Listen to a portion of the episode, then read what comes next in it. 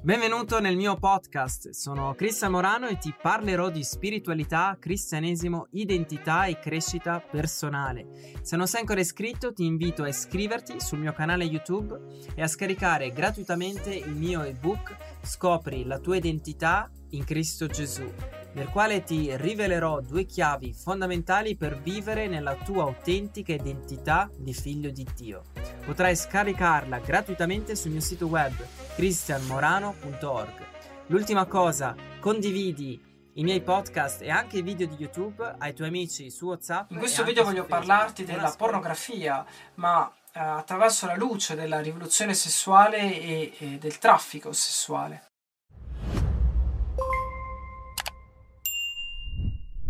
La pornografia, o forse è meglio dire il nudo, è sempre stato presente un po' in tutta la storia attraverso dipinti, ma non possiamo confrontarlo con la pornografia che esiste al giorno d'oggi. E purtroppo con l'avanzamento della tecnologia la pornografia ha preso davvero il sopravvento.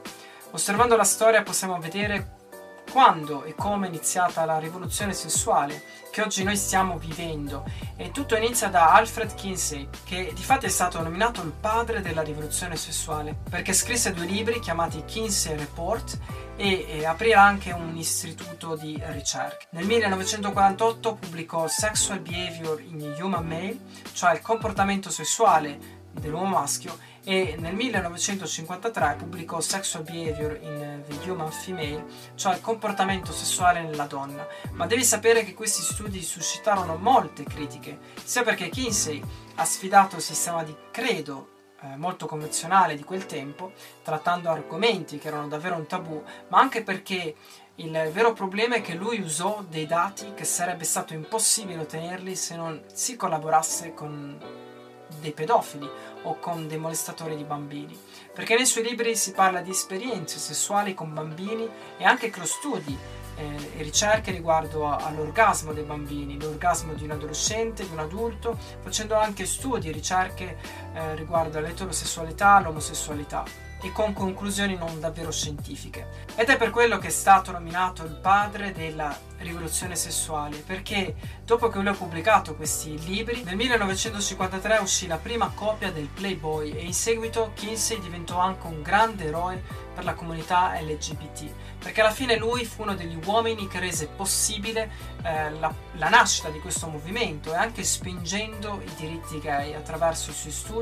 e la sua visione sulla sessualità. E di fatto il suo nome è scritto sul LGBT Wall of Honor. E questo per dirti come mai noi oggi viviamo questa rivoluzione sessuale. L'industria pornografica è iniziata ad essere presente sul web negli anni 90 ed è esplosa tra il 1998 e il 2007. Nel 2004 i siti pornografici avevano più visite di Google, Yahoo, di MSN Search, con un guadagno superiore a tutti i grandi colossi eh, del mondo come la Microsoft, Google, Apple, eBay.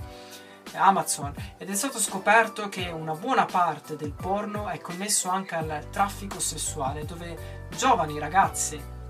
i ragazzi vengono obbligati, maltrattati, forzati per produrre scene di pornografia con violenza e spesso queste persone sono state attescate e attirate da false promesse per ottenere una vita migliore oppure con accordi soltanto di, di, fare alcune cose e non tutte le cose che la regia della produzione alla fine gli obbliga di fare. Ma la cosa che danneggia noi tutti è che la pornografia è come dire che educa e indottrina gli adolescenti e anche gli adulti a copiare le scene pornografiche e eh, per un adolescente lo porta ad avere rapporti sessuali prematuri, rischiando anche infezioni eh, sessuali. E difatti l'organismo mondiale della sanità ha lanciato proprio un allarme perché ogni anno c'è un aumento drastico delle infezioni sessuali di eh, origine batteriche e virali.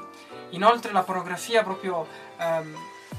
porta sempre di più a una rivoluzione, a una libertà sessuale che in realtà danneggia, danneggia l'identità delle persone e danneggia anche le relazioni. Concludendo, la pornografia modella sia come vediamo il sesso e come vediamo noi stessi e anche gli altri, portando l'uomo a credere che le orge o tanti atti sessuali pericolosi sono totalmente normali e comuni incentivando anche la violenza sessuale, quasi che fosse qualcosa di normale e piacevole, oltre ad aprire porte spirituali alla demonizzazione, alla perversione, perché alla fine la nostra sessualità è anche connessa al mondo spirituale. Quindi se tu sei schiavo della pornografia io ti invito a chiedere aiuto e a iniziare un cammino, un processo di guarigione e eh, liberazione.